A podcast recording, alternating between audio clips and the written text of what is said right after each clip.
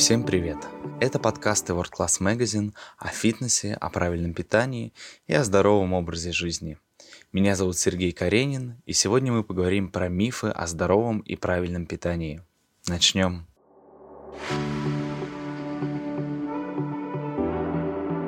Как сказала врач-диетолог Елена Мотова во время выступления на научно-просветительском форуме «Ученые против мифов 7», правила грамотного питания довольно просты, и их задорого не продашь. Зато нарядные бутылочки овощных миксов и кофейные клизмы бесконечно манят, обещая здоровье, красоту и счастливое долголетие. Мы обнаружили несколько мифов, которые давно пора развеять. Невзирая на наличие в нашей жизни самого грозного оружия против иллюзий интернета, в котором легко найти достоверную информацию, мы продолжаем верить в сказки. Попробуем разобрать самые популярные и экономически успешные концепции, связанные с питанием, откуда они взялись и что на их счет думает доказательная медицина. Миф номер один – если хотите похудеть, не ешьте на ночь. Это неправда. Та энергия, которую мы получаем с едой, либо тратится на жизнедеятельность, либо идет в запас. Помним о законе термодинамики.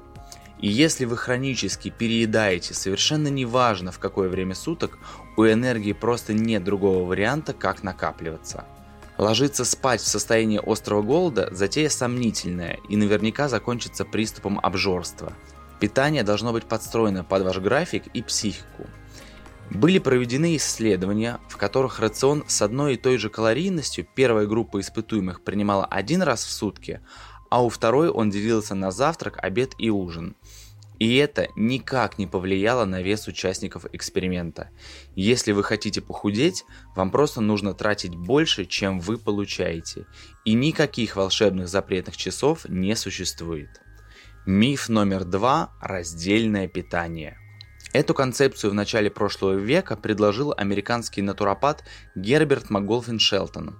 Он окончил Международный колледж врачей, не признающих лекарств, обучался в санаториях, практикующих голодание, однако ни одно из этих учебных заведений не выдавало дипломов государственного образца – по факту Шелтон не был врачом и не имел медицинского образования. Его неоднократно арестовывали и оштрафовывали за занятия медициной и чтение медицинских лекций без лицензии. Итак, он считал, что ряд питательных веществ и продуктов несовместимы друг с другом, а невозможность пищевых ферментов их переваривать приводит к заболеваниям. Чтобы понять, насколько нелепо звучит данная теория, нужно разобраться с системой пищеварительного тракта, основная задача которого – добывать энергию и питательные вещества. Знакомьтесь, главные герои процесса – это ферменты. Они расщепляют крупные пищевые молекулы, попадающие к нам с едой, на минимальные, которые благодаря этому могут всасываться и попадать в клетки, а там уже клетка сама ими управляет. Например, белки состоят из аминокислот. Когда ферменты расщепляют химические связи, в клетки поступают уже аминокислоты, а не целые белки.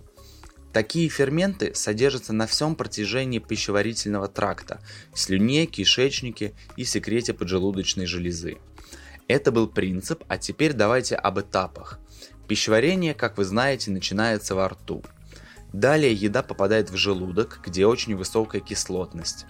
Соляная кислота, выделяемая стенками отдела, создает агрессивную разъедающую среду, в которой уже невозможно загнивание непереваренной пищи, по версии Шелтона.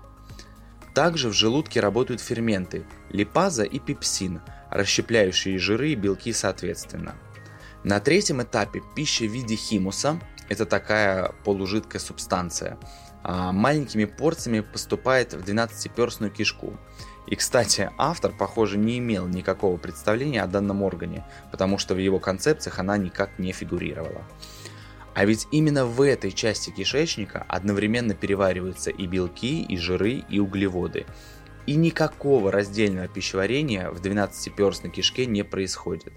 Еще один важный момент. А, она соединена с поджелудочной железой, которая выделяет бикарбонат натрия, и кислотность среды меняется, а желудочный сок из предыдущего отдела нейтрализуется. Запомните, кислотность в разных зонах пищеварительного тракта – это автономный самодостаточный процесс, и мы не можем его менять с помощью еды.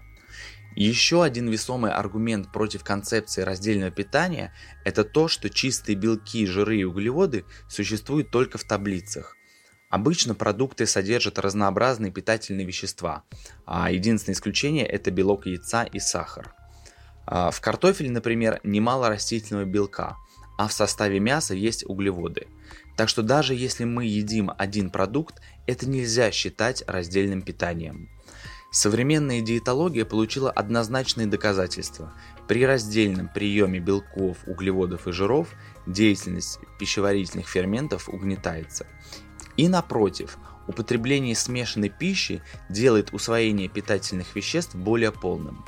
К примеру, белки помогают перевариванию жиров, активизируя этот процесс, а усвоение белков происходит тем эффективнее, чем больше их число содержится в одном блюде.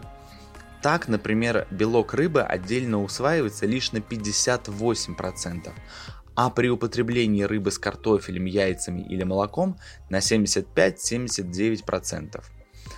Конечно, смешанная пища переваривается дольше, но для организма это и целесообразно, и приемлемо, и оптимально, так как всосавшиеся вещества поступают в кровь постепенно – а что касается использования данного принципа питания для снижения веса, исследования говорят о том, что значение имеет только количество потребленных калорий, а не комбинация продуктов. Миф номер три – программы пищевых детоксов. Пожалуй, сейчас сложно найти приличный ресторан, в котором не были бы представлены столь необходимые сегодня детокс-смузи и соки, а любая уважающая себя wellness-клиника непременно предлагает своим клиентам программы фруктово-овощных миксов, которые обещают эффективное очищение организма. Давайте разберемся в процессе. У нас есть два органа, которые занимаются детоксикацией нашего организма. Первый и самый главный – это печень. Через нее выводится вся жирорастворимая пища, которая сначала переходит в желчь, потом в кишечник – и так далее в соответствии с логикой и физиологией процесса. Ну вы поняли. Все водорастворимое выходит через почки. Лимфатическая система и даже кожа вовлечены в эти процессы. Фрукты, зелень и овощи в виде соков, как говорит врач-токсиколог Алексей Водовозов, тупо еда и спасает она от голода, больше ни от чего. Настоящая детоксикация иногда даже показана, но применяется она крайне редко и исключительно в больницах и клиниках в случаях серьезных отравлений, например, тяжелыми металлами, алкоголем или наркотиками. И как вы понимаете, едой ее не проводят. Все, с чем мы взаимодействуем в течение жизни, сталкивается с прекрасной защитной системой нашего же организма.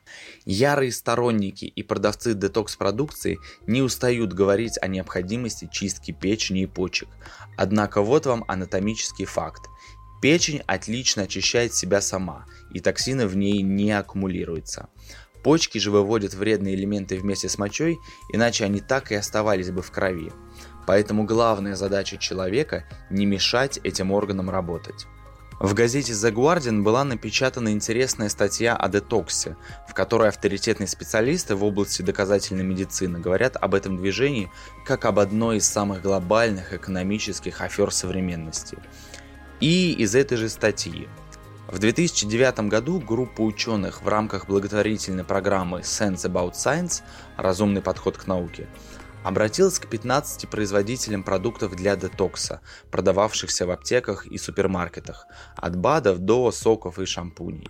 Так вот, когда ученые попросили предоставить доказательства обещанной детоксикации, ни один из производителей не смог даже внятно сформулировать, что они под этой детоксикацией подразумевали, не говоря уже о том, чтобы назвать конкретные токсины.